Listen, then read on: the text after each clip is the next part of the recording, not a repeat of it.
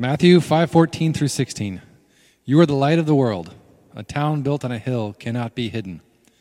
Neither do people light a lamp and put it under a bowl. Instead, they put it on its stand, and it gives light to everyone in the house. In the same way, let your light shine before others, that they may see your good deeds and glorify your Father in heaven.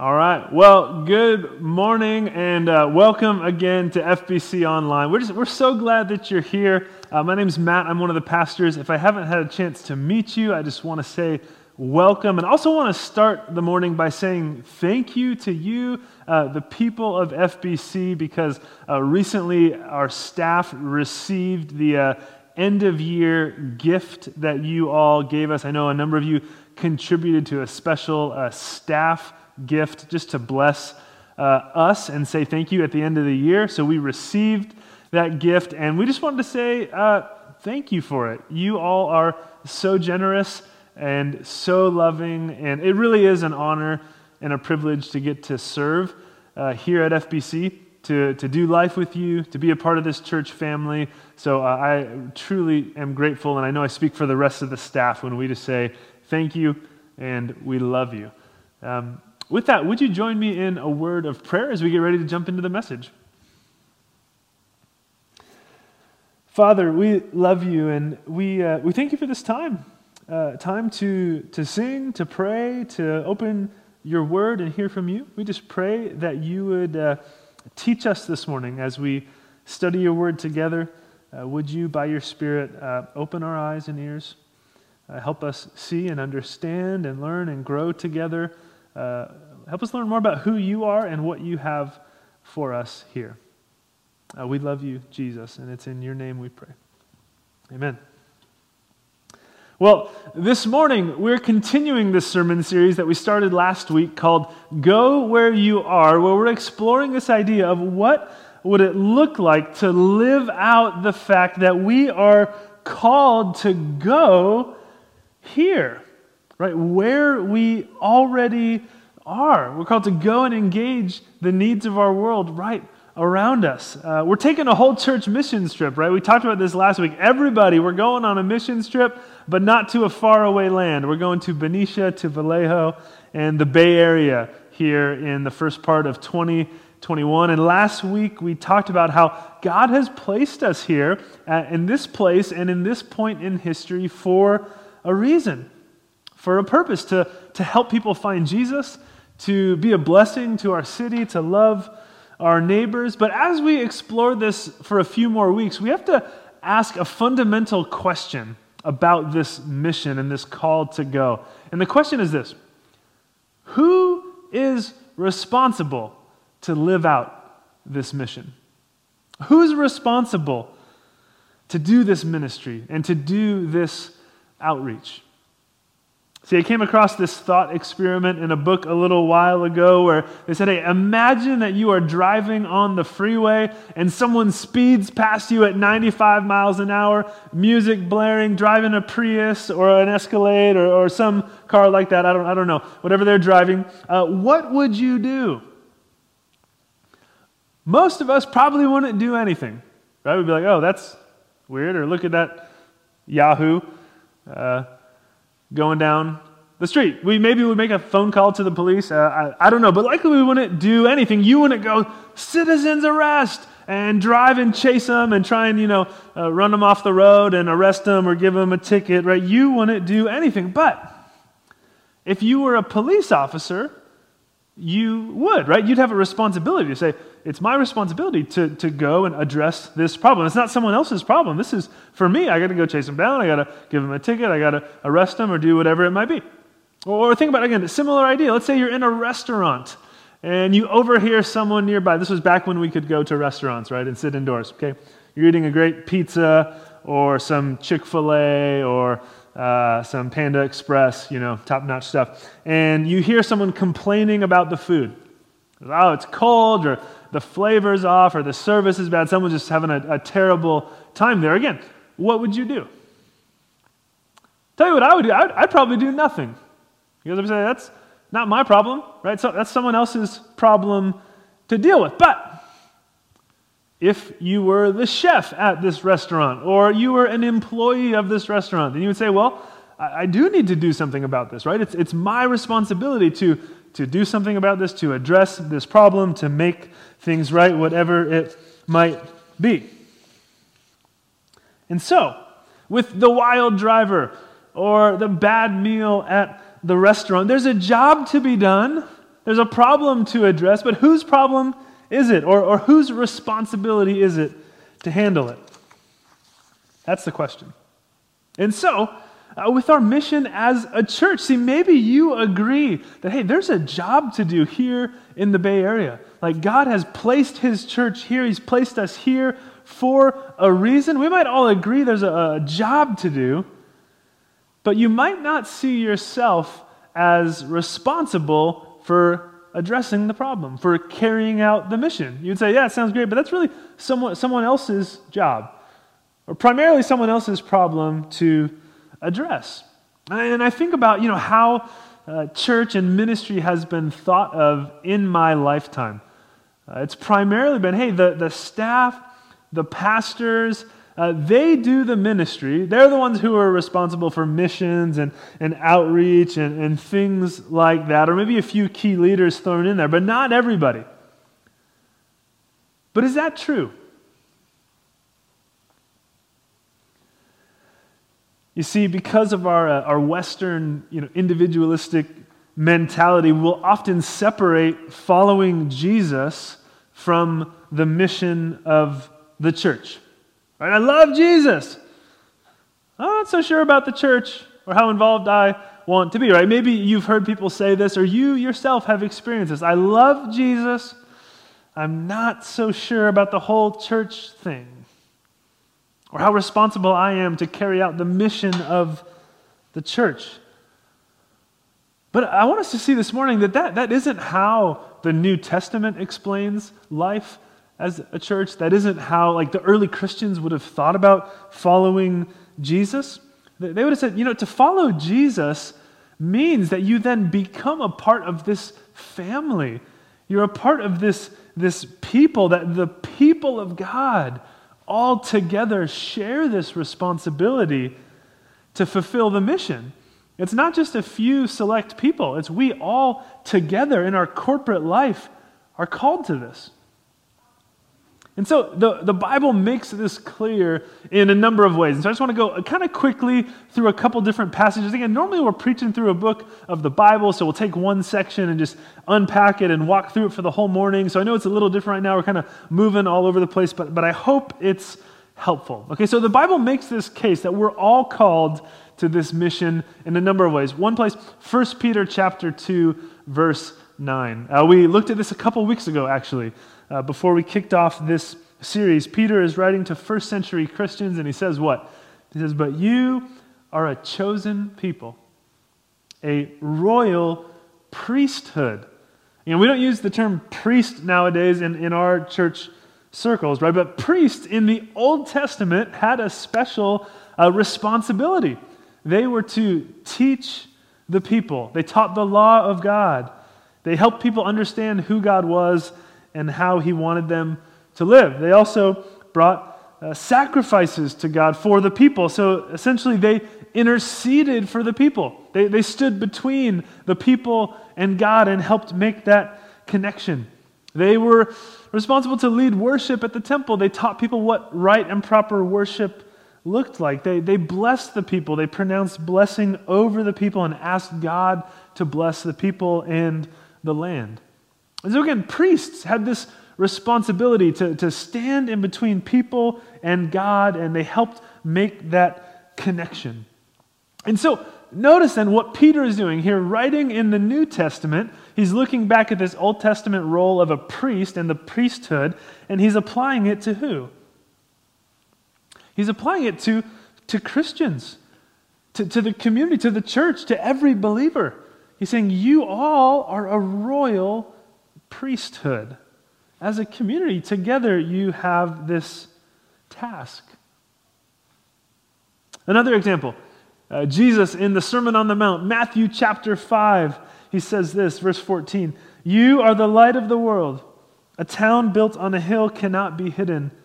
Neither do people light a lamp and put it under a bowl. Instead, they put it on its stand and give light to everyone in the house. Many of us uh, know this verse, and maybe when we read that, our initial thought is again thinking on like uh, individual terms. You know, this little light of mine, I'm gonna let it shine. Right, this little light uh, of mine. But again, look at verse 14. Uh, Jesus is talking about what? A city. He's talking about a town on a hill, a city on a hill, meaning what? That's a big operation. That's a lot of people. That's a group of people all together shining. All together demonstrating what it means to know God, giving light to the surrounding region. More, more on that in a few weeks. We're going to talk about that picture a little bit more as, as we go. But we can keep going. We can talk about uh, 1 Corinthians chapter 12, this famous image of the body of Christ. Here's how the church is supposed to function, right? Like a body, where yes, we're different, we have different gifts, uh, different uh, skills, contributions that we make, but we all work together to accomplish one purpose. We're all a part of the body. Some of us are, again, the, the arms, the hands, uh, and, and so on. You, you get the image. Or we could turn to Ephesians chapter 4, where it says, So Christ himself gave the apostles, the prophets, the evangelists, the pastors, and teachers to equip his people for works of service, so that the body of Christ may be built up. So here the apostle Paul in Ephesians chapter 4 is saying, hey, in order for the body of Christ to be built up, to be healthy, to be effective, to be doing what it's supposed to be doing, Jesus himself gave to the church leaders of various kinds, pastors and so on, in order that they would do all the ministry themselves. No. Just kidding. That's not what it says. In order, verse 12, to what? Why did Jesus give leaders to the church? To equip his people for ministry, to equip the people for service, that the people of the church might be mobilized and prepared and trained and equipped to do what God has called them to do. So, okay, in, in this string of verses, I think you get the point, right? There, there's no room in the church for, for spectator Christianity or some of us are on the sidelines are watching. No, we're what? We're, we're all in the game. And so the Bible uses these various images to explain that we're, we're a priesthood, we're a city on a hill, we're a, a body all working together. And so I ask you again who's responsible to go? Who's responsible to carry out this, this mission here in Benicia and Vallejo and in the Bay Area? Well, all of us. All of us together. You and me. And it will look different based on our personalities and our gifts, but we all share this call to go. We go and engage the needs of the world with the gospel. And now, we're going to unpack this a little bit in the weeks ahead, but there's a number of needs that people have, right? And we can maybe categorize this in two different ways. Again, painting in broad strokes, there are or, excuse me, vertical needs, and there are horizontal needs that people have. Uh, vertical needs would be uh, the need to be reconciled to God, the need to be forgiven of their sins, the need to be made alive and find eternal life in Christ. Uh, and so we go out and we address people's uh, connection with God and we want to share the gospel and make disciples and help people come to faith. That's very central to what we're called to do. And also, there's these horizontal needs that people have where we're to, as the church, address poverty and injustice and care for the vulnerable and the unborn and address racism and abuse wherever we might see it. And so the church is called to address vertical needs and horizontal needs. Uh, this morning, though, we're going to talk primarily about uh, vertical needs and, and helping people connect with God. Uh, that's not all we're called to do, but that is central to our life to be witnesses, to make disciples, to help people find Jesus, as we talked about last week. Author uh, Michael Green explains in his book called Evangelism in the Early Church, he explains that the spread of the gospel and people coming to faith was, in reality, accomplished by means of informal missionaries. So it wasn't primarily formal missionaries or church staff or programs or even the preaching of the pastor necessarily, but what? He says, informal missionaries. Informal conversations, he goes on to say, in homes and wine shops, on walks, uh, around market stalls. They did it naturally, enthusiastically, having found treasure. They meant to share it with others to the limit of their ability. So, the explosive growth of the early church, the spread of the gospel happened by informal or everyday missionaries, the people of the church doing the ministry. Remember that old Home Depot slogan? You can do it, we can help.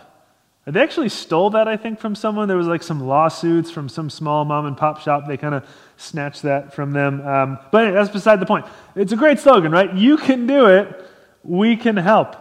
And I think that's a great way to understand our relationship in the church, right? You can do it. There's this work that God has called you to do, that God has called all of us to do. You can do it. And we, the, the, the pastors or the staff, the leadership of the church, are, are here to help. We can come alongside you and equip you and encourage you and pray for you and walk with you through this. But we all have this responsibility to go. Now, what I want to do for the rest of our time together is give us some, some pictures of what that could look like from, from Scripture. Because sometimes what we do is we talk about this and we leave it all in the theoretical. Right? We're like, oh, well, we're the body of Christ or we're a, priesthood of believers, or we're a city on a hill, and there's these word pictures, and it sounds great, but we don't always know, well, what does that look like? Like, how do we live that out in real life? And so I want to uh, look at an example from Scripture in John chapter 1 of how God might be wanting to use you to help other people find Jesus. Okay, John chapter 1. Uh, verse 35. I'm going to start reading it for us. Okay, John 1, starting in verse 35. It says, The next day, John uh, the Baptist was there again with two of his disciples. When he saw Jesus passing by, he said, Look, the Lamb of God. And when the two disciples heard him say this, they followed Jesus. Verse 38 Turning around, Jesus saw them following and asked, What do you want? He said, Rabbi, which means teacher, where are you staying? Come, he replied, and you will see. So they went and saw where he was staying, and they spent the day with him. It was about four in the afternoon. Andrew, Simon Peter's brother, was one of the two who had heard what John had said and who had followed Jesus. And the first thing Andrew did was to find his brother Simon and tell him, We have found the Messiah, that is, the Christ. And he brought him to Jesus. So, set the scene early on in the ministry of Jesus, two of the disciples of John the Baptist, they see Jesus. And they're like, we're going to follow that guy. And like literally, they're going to go walk behind him and kind of see where he's going and see what he's about. And Jesus sees them and he turns around and says, What? He says, Hey, what do you guys want? And, and I always kind of wonder, like, what tone he used when he said that. Like, was he kind of, kind of grumpy or tired? And was like, What do you want? Or was it very deep and philosophical? Like, what do you want? Or was it just, Hey, what do you want? I don't know. We don't, we don't know for sure. He said, What do you want? And they say, Well, where are you staying? In verse 39, he invites them to come and see. And they go and they spend the day with Jesus. And the text doesn't tell us what they're doing. You know, maybe they go and they spend the day, I don't know, playing soccer or going for a hike, eating Oreos, knitting, I don't know, throwing knives at pieces of wood. I, who knows? But they're spending time with Jesus. In verse 40, Andrew was one of these two disciples spending the day with Jesus. And then verse 41, 41 uh, the first thing that Andrew does afterwards is he goes what? And he gets his brother. He says, Simon, Simon, yeah, we found the Messiah. Jesus, you got to come check this out. And he brings his brother to Jesus. And so we see that God uses Andrew to help Simon come and engage and encounter Jesus. And we know Simon, again, going to be named Peter. And maybe you've heard the name Peter or heard stories about Peter before. There's so many stories in the Gospels and in Scripture about Peter. He was bold, he was impulsive, he did some really foolish things. He's always kind of front and center in these stories with the disciples. And Jesus says to him, On this rock I will build my church. Peter, you are going to be central in the leadership of my church. Peter was on the inner circle. And let's be honest, Peter is probably the most famous uh, disciple in Scripture that we see throughout history. But we're not looking at these verses in John 1 to talk about Peter. No, I pointed us to John 1 because I want us to see the example of Andrew. Because Andrew, hey, he needs some love, okay? Andrew, let's be honest, wasn't, it wasn't a super memorable disciple. Right? Like, can you think right now of a story involving Andrew other than this one? Maybe. You know, it's hard to even recall. Another, he's mentioned throughout the New Testament a number of times. He, he's in there, but we don't know a lot about him. He was a fisherman, he was the brother of Peter. Even in verse 40, poor guy, poor guy, verse 40, he gets introduced or described as uh, Peter's brother, right? Verse 40, Andrew, and because you guys don't know who Andrew is, Simon Peter's brother, uh, was one of the two who heard what John had said and who had followed Jesus. So he's like, as if the audience would say, wait, Andrew? Who's Andrew?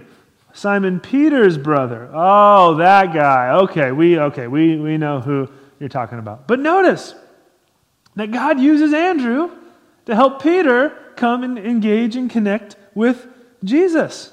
Andrew said, Andrew encountered Jesus and said, Peter, you got to come check this out. And so I want to point this out.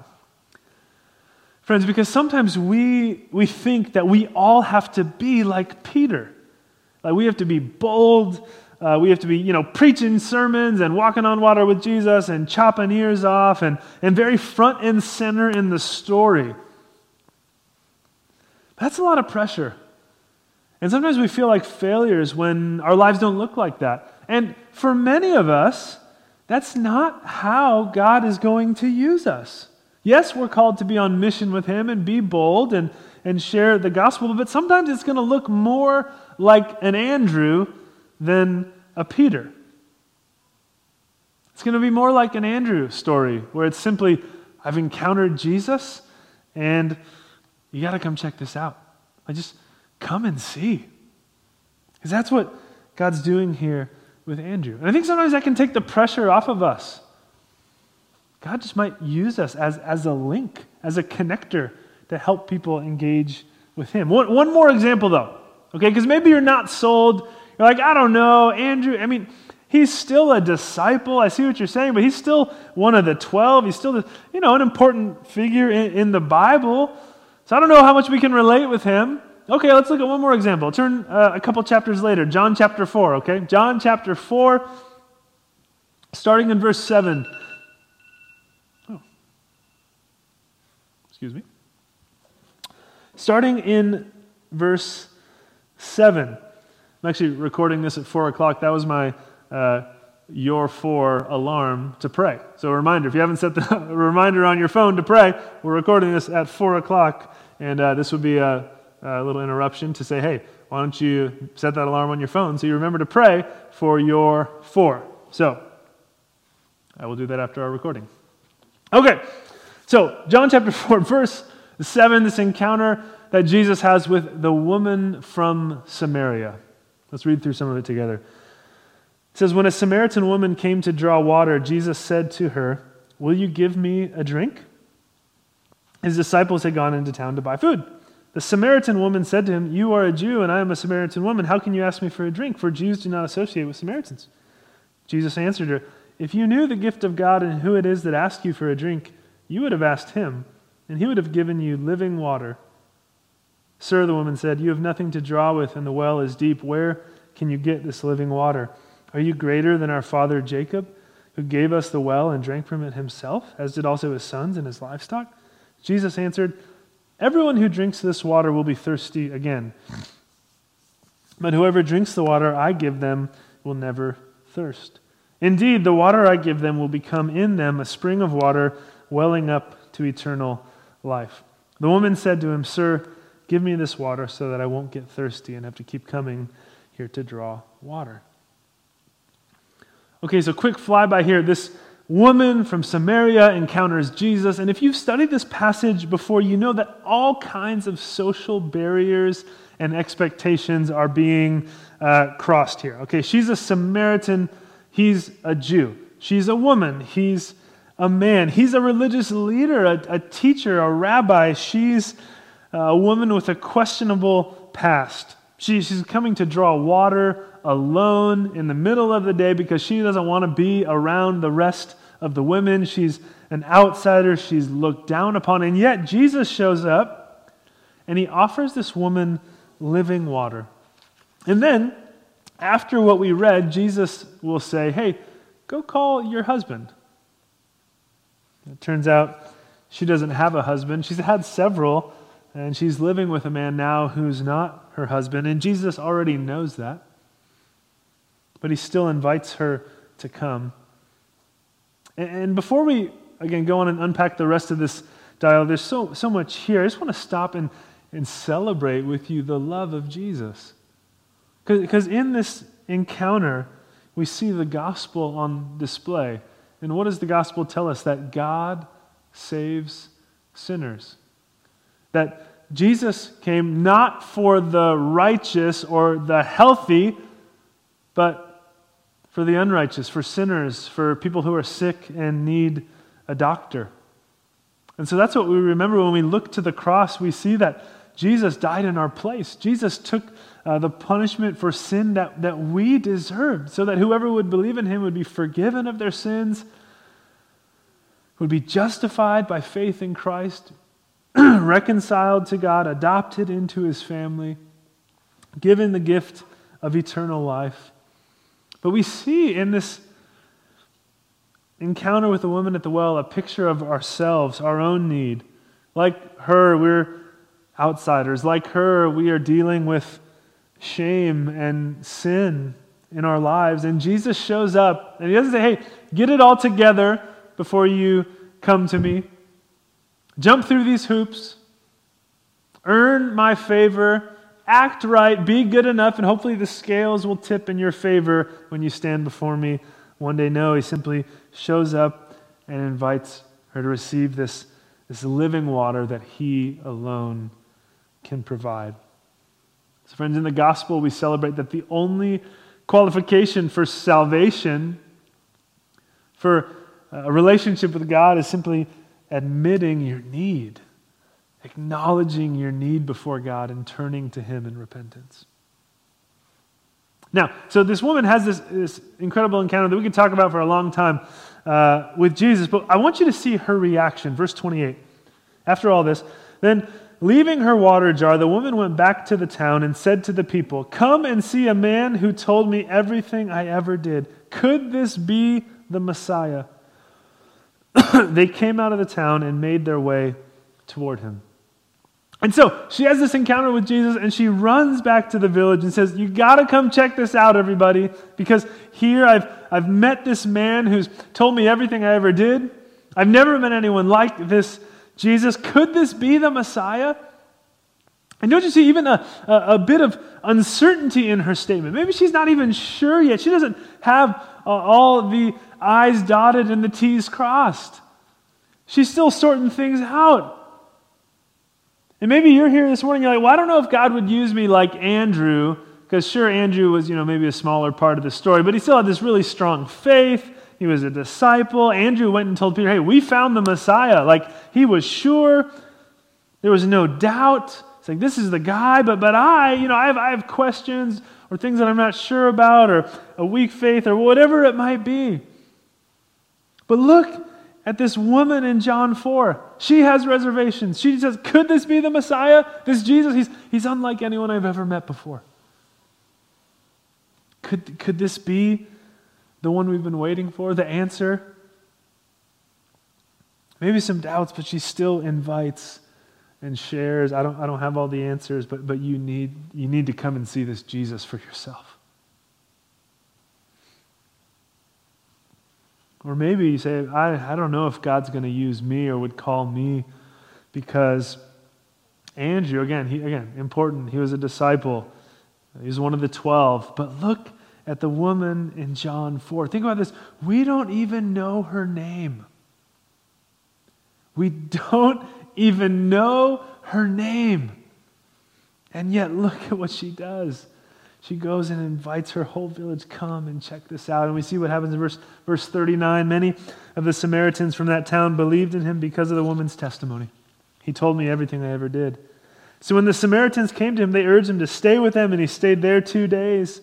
And because of his words, many more became believers. And they said to the woman, We no longer believe just because of what you have said. Now we have heard for ourselves, and we know that this man really is the Savior of the world. They come and they encounter Jesus for themselves. And so, friends, I simply want us to see this morning God uses Andrew to draw Peter. God uses this, this woman in powerful ways that people then can come and en- encounter Jesus for themselves. And so maybe that's how God wants to use you. Like Andrew, like the woman, you, you might not write a book or, or have this massive social media following or be some public theologian or be a, a professional uh, pastor or staff member at some church. But God will use you to invite people to encounter Him, and there will be ripple effects throughout history. God wants to use you as that connection point. And so, friends, we've been considering the question who will go? Who's responsible to live out this mission, to go engage the needs of the world with the gospel? And the answer is it's all of us. God wants to use you. We all share this responsibility.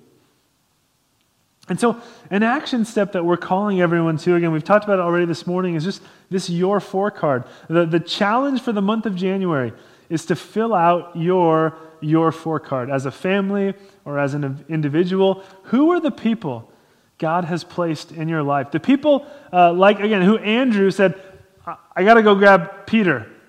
I got to tell Peter about Jesus. Or this woman says, I got to go tell my village my neighbors, I got to go grab them and help them encounter Jesus. Who are the people God's placed in your life? Again, this is a tool to help us be intentional and specific and not leave things up in the clouds of theory, but get down in, in the, the practical walk of life and say, who has God placed and who can I be praying for? Again, we, we've talked about this card already, but I just want to encourage you to, to fill it out. And as I've been uh, talking with Amber and our family, we're thinking about uh, who's going to be on our card. We're filling it out uh, this week with, with each of you. I thought, what if, again, what if there's some, some Peters on my card?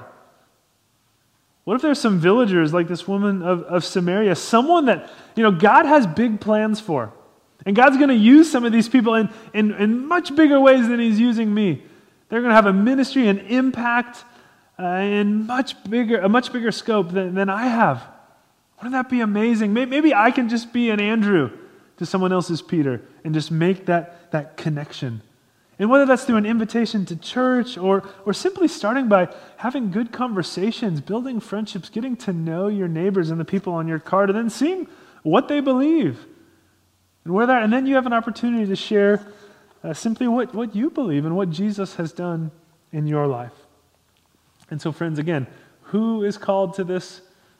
We all are in this together. Would you pray with me? Lord, thank you for your word. Um, and we've kind of jumped around this morning, but we've seen uh, how you've called us to function as a priesthood, a city on a hill, a, a your body, uh, which all, again, speaks to our, our uh, corporate responsibility, our shared responsibility as the people of God to live out this mission to see you glorified, to love our neighbors, to invite people to know you. Um, so, God, would you send us out, empower us, fill us with your spirit for this work? Help us know who to put on our cards. Help us love them well. Uh, help us listen well. Uh, help us be a blessing in our city in this way. It's in Jesus' name we pray. Amen.